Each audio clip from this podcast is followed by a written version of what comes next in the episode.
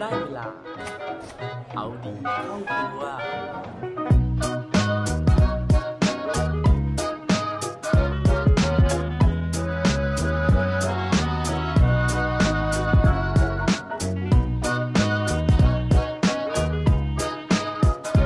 ถ้ามีคนชวนไปงานปาร์ตี้ ที่คุณไม่รู้จักใครเลย คุณจะไปไหมครับสวัสดีครับ พบกับผมชัชวานแสงตรีดีกรและรายการเอาดีเข้าตัว รายการที่จะคอยมาหมั่นเติมวิตามินดีดด้วยเรื่องราวแล้วก็แรงบันดาลใจ เพื่อเพิ่มพลังและภูมิต้านทานในการใช้ชีวิตให้กับพวกเราในทุกๆวัน อย่างที่ถามไปตอนต้นนะฮะว่า ถ้าเกิดว่ามีคนชวนคุณไปงานปาร์ตี้นะครับแล้วก็คุณไม่รู้จักใครในงานเลยนะฮะคุณจะไปหรือไม่ไปครับ เรื่องนี้นะฮะเกิดขึ้นกับผมจริง ๆนะครับ ก็คือว่า ในฐานะที่ทำพอดแคสต์นะฮะใน Facebook เนี่ยมันก็จะมีกลุ่มอยู่กลุ่มหนึ่งนะครับ ที่เป็นที่รวมตัวของคนที่เขาฟังพอดแคสต์นะฮะแล้วก็คนที่ทำพอดแคสต์ด้วย ทีนี้อยู่ๆนะฮะในช่วงก่อนปีใหม่นะครับ มันก็มีโพสต์โพสต์หนึ่งนะฮะที่ประกาศขึ้นมานะครับแล้วก็เชิญชวนให้ทุกคนที่อยู่ในกลุ่มนั้นนะครับมาร่วมงานปีใหม่กันนะฮะในฐานะที่เป็นงานปีใหม่ แล้วก็การรวมตัวกันครั้งแรกของคนที่ทำรายการพอดแคสต์ โดยที่งานดังกล่าวนะครับก็โฮสต์นะฮะหรือว่าจัดโดยกลุ่มคนนะฮะที่ทำช anel กูเล็กซี่นะครับกับสัพเพเฮไรวานะฮะซึ่งเป็น2 Channel นะครับที่ทำรายการในเชิงวาไรตี้ทีนี้นะพอเห็นคำเชิญดังกล่าวนะครับ คือใจหนึ่งเนี่ยเราก็อยากไปนะแต่ว่าอีกใจหนึ่งคือเอาจริงคือเราไม่รู้จักใครเลยนะครับ ก็เลยลังเลอยู่เหมือนกันนะฮะว่าจะไปหรือไม่ไปดีนะฮะ ก็ด้วยตามสัญชาตญาณของคนไทยนะฮะที่เราเป็นพวกที่ไม่อยากจะพลาดอะไรนะครับ เพราะฉะนั้นเนี่ยก็เลยกด maybe กด interest ไปก่อนนะฮะแต่ว่ายังไม่ได้คอนเฟิร์มว่าจะไปหรือไม่ไปดีนะฮะระหว่างที่ตัดสินใจอยู่นะครับ ก็เพอเอิญนะฮะผมได้พบกับน้องที่เป็น sound engineer คนใหม่นะครับ ที่มาช่วยดูแลเรื่องของเสียงนะฮะของรายการเอาดีเข้าตัวของเรา อย่างที่แนะนำไปใน episode วันปีใหม่นะฮะซึ่งก็เลยลองถามน้องเขาเล่นๆนะครับว่า เออสนใจจะไปไหมนะฮะปรากฏว่าน้องปอนนะฮะก็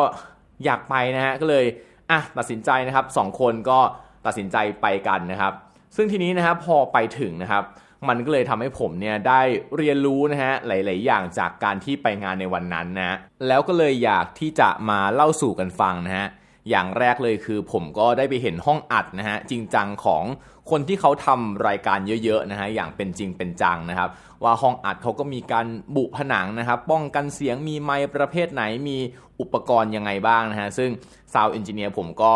เรียนรู้นะฮะพร้อมที่จะเอาหลักการพวกนั้นนะครับมาใช้กับรายการของเรานะครับ นอกจากนั้นเนี่ยมันก็ได้มีโอกาสนะฮะในการที่จะพบปะ หลาย ๆ คนนะครับ ซึ่งทั้งคนที่ทำรายการเองนะฮะจากหลาย ๆ รายการนะฮะไม่ว่าจะไม่ว่าจะเป็นรายการ Pop Lover นะฮะโตในซ่องนะครับแล้วก็อีกหลายรายการเลยนะฮะที่ผมจำไม่ได้นะครับเพราะว่าเยอะมากนะฮะจำชื่อก็ไม่หมดทุกคนนะครับ ซึ่งนอกจากคนที่ทำรายการแล้วนะฮะวันนั้นเนี่ยก็ยังเป็นโอกาสดีนะครับในการที่ได้เจอกับคนที่ เขากำลังทำแพลตฟอร์มนะฮะในการที่จะให้คนไทยเนี่ยได้มาฟังพอดแคสต์นะครับหรือว่าฟังสื่ออื่นๆ รูปแบบใหม่นะฮะไม่ว่าจะเป็นเรื่องของการไลฟ์สดนะครับหรือว่าคอนเทนต์อย่างการรีวิวหนังสือนะฮะซึ่งทั้งหมดนะครับจะมาในรูปแบบของ audio หรือว่าเป็นไฟล์เสียงก่อนนะครับซึ่งกำลังจะเปิดตัวแล้วนะฮะในชื่อที่เรียกว่า Pillowcast นะครับซึ่งตัวแทนของ Pillowcast ที่มาในวันนั้นนะฮะก็ เป็นคนรุ่นใหม่นะครับ4คนนะฮะประกอบด้วยเบียร์นะฮะคนนี้เป็นพี่ใหญ่ของทีมนะครับแล้วก็มีโอ๊ตนะฮะมีแบงค์นะครับแล้วก็มีน้องผู้หญิงคนเดียวในทีมนะฮะก็คือน้องนานะครับซึ่ง co-founder ทั้ง 4 คนนี้นะฮะต้องบอกว่าเรื่องราวการเกิดขึ้นของ business เขาเนี่ยมันก็มาจากความกล้าในการที่จะออกไปพบกับคนที่ไม่รู้จักเหมือนกัน เพราะว่าหลังจากที่ผมได้นั่งคุยกับพวกเขาทั้ง 4 คนนะฮะ แล้วก็ถามที่มาที่ไปของการสร้าง Pillowcast นะครับ ซึ่งเปิดตัวไปเมื่อวันที่ 13 มกราคมที่ผ่านมาในรูปแบบของเว็บไซต์เนี่ยนะครับเขาก็บอกว่าจริง ๆ แล้วเนี่ยทั้ง 4 คนไม่รู้จักกันมาก่อนนะฮะ แต่ว่าสาเหตุที่มาทำธุรกิจนะครับทำโปรเจกต์ร่วมกันได้เนี่ย ก็มาจากการที่เขาตัดสินใจนะฮะที่จะไปร่วมงานงานหนึ่งนะฮะซึ่งจัดโดย h u b b a นะครับ Hubba เนี่ยก็เป็นเหมือนอบริษัทที่ทำเรื่องของ co-working space นะฮะแล้วก็มีอยู่ช่วงหนึ่งเมื่อประมาณ 2-3 ปีก่อนนะครับเขาจัดงานที่จะให้คนที่เป็นสตาร์ทอัพหรือคนที่อยากที่จะทำสตาร์ทอัพนะครับมาเจอกัน ก็ปรากฏว่าทั้ง 4 คนนี้ก็มาเจอกันที่งาน โดยที่ 2 คนในนั้นนะฮะเป็นโปรแกรมเมอร์คนนึงเป็นดีไซเนอร์นะฮะออกแบบพวก UX UI นะครับแล้วก็อีกคนนึงเป็น marketing นะฮะซึ่งจริงๆ แล้วเป็นผู้ช่วยนะฮะของเจ้าของของ Hubba ทีนี้พอทั้ง 4 คนมาเจอกันนะครับ ก็มีความฝันนะฮะได้เล่าแชร์โปรเจกต์ต่างๆนะฮะสุดท้ายเนี่ยความเห็นลงรอยกันนะฮะแล้วก็เป็นองค์ประกอบที่เหมาะสม ทั้ง 4 คนนะฮะก็เลยตัดสินใจที่จะร่วมทำโปรเจกต์นี้กันนะครับ แล้วก็เป็นโชคดีของผมเหมือนกันนะฮะที่ตัดสินใจนะครับออกจาก comfort zone แล้วก็ไปในงานปีใหม่งานนี้นะฮะเพราะว่าการที่ได้เจอทั้ง 4 คนนะฮะก็เลยทำให้ผมรู้ว่าเออนอกเหนือจาก แพลตฟอร์มในการที่เราฟังพอดแคสต์ทุกวันนี้นะครับ อย่าง Apple Podcast นะครับ Spotify นะฮะ YouTube เอ่อ Castbox นะฮะ Podbean SoundCloud ต่างๆ แล้วเนี่ยมีแพลตฟอร์มใหม่แบบนี้เกิดขึ้นนะครับ ซึ่งแพลตฟอร์มนี้นะครับมันดีต่อคนที่เป็น content creator อย่างผมเองนะฮะ เพราะว่าการที่ถ้าสมมติว่าคนผู้ฟังต่างๆนะฮะมาฟังที่แพลตฟอร์มนี้เนี่ย มันจะสามารถที่จะสร้างรายได้ให้กับคนที่สร้างคอนเทนต์ได้นะครับ เพราะว่าตอนนี้เนี่ยจริงคือผมเนี่ยตอนที่เริ่มทำพอดแคสต์เนี่ยเราไม่ได้คิดถึงเรื่องของรายได้ต่างๆ อยู่แล้วนะฮะแต่ว่าพอมันมีช่องทางนี้ขึ้นมานะครับ มันก็เหมือนเป็นการทดลองที่น่าสนใจนะฮะก็เลยอยากจะฝากไว้นะฮะเผื่อใครที่ อยากจะเปลี่ยนบรรยากาศนะฮะไปลองฟังในแพลตฟอร์มที่เรียกว่า Pillowcast นะฮะเผื่อผมนะครับจะได้ค่าขนมมาจ่ายค่าห้องอัดนะฮะเพราะว่าตอนนี้กำลังคิดว่าจะย้ายไป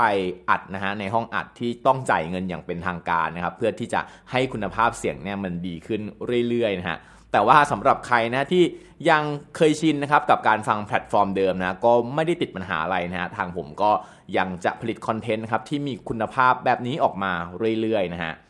นอกจากการที่จะได้เจอกับทั้ง 4คนนั้นแล้วนะฮะ การได้เจอกับ content creator อื่นๆนะฮะก็เป็นแนวโน้มที่ดีนะครับในการที่ในอนาคตเนี่ยเราอาจจะมีโปรเจกต์ต่างๆ หลายๆอย่างนะครับร่วมกัน นอกจากนี้นะฮะตอนจบงานครับก็ยังมีการจับฉลากของขวัญด้วยนะฮะแม้ว่าคนที่จะไม่ได้เอาของขวัญไปนะฮะก็สามารถร่วมจับฉลากแล้วก็ได้รางวัลไปด้วยนะฮะก็ถือว่าเป็นการเริ่มต้นปีใหม่นะครับกับคนใหม่ๆนะฮะแล้วก็โอกาสใหม่ ๆ ที่จะเข้ามานะฮะ เพราะฉะนั้นนะครับสิ่งที่ผมได้เรียนรู้จากการไปงานปีใหม่สำหรับกลุ่ม podcaster ในครั้งนี้นะฮะก็ถือได้ว่าเป็นการตัดสินใจที่ถูกต้องอีกครั้งหนึ่งนะครับ แล้วก็ต้องขอบคุณตัวเองนะฮะที่ยอมก้าวข้ามความกลัวนะฮะในการที่จะไปเจอคนใหม่ๆนะฮะไปเจอคนที่เราไม่รู้จักนะฮะไปเจอคนที่เราไม่รู้ว่าเขาเป็นใครและเราจะคุยอะไรกับเขานะครับ แต่ว่าผลสุดท้ายนะฮะมันก็ไม่ได้น่ากลัวอย่างที่คิดนะครับ เหมือนกับหลาย ๆ ครั้งในชีวิตของเรานะฮะที่เราอาจจะกลัวไปเองนะครับ แต่ว่าไม่ว่าจะกลัวยังไงนะฮะอยากให้ทุกคนลองก้าวข้ามความกลัวของเรานะฮะแล้วก็ทำไปแบบกล้าๆกลัวๆแบบที่ผมและฟาวเดอร์ทั้ง 4 ของ Pillowcast ลองทำดูนี่แหละครับ และปิดท้ายวันนี้ด้วยโค้ดดีโค้ดโดน เขาบอกไว้ว่า step outside your comfort zone because that's the only way you are going to grow ลองก้าวออกจากคอมฟอร์ทโซนนะฮะหรือว่าพื้นที่ที่คุณรู้สึกปลอดภัยเพราะนั่นจะเป็นหนทางเดียวนะฮะที่จะทำให้เราเดินทางไปสู่เส้นทางที่เติบโตครับ อย่าลืมกลับมาเอาดีเข้าตัวกันได้ทุกวันจันทร์พุธศุกร์พร้อมกด subscribe ในทุกช่องทางที่คุณฟังรวมถึงกดไลค์กดแชร์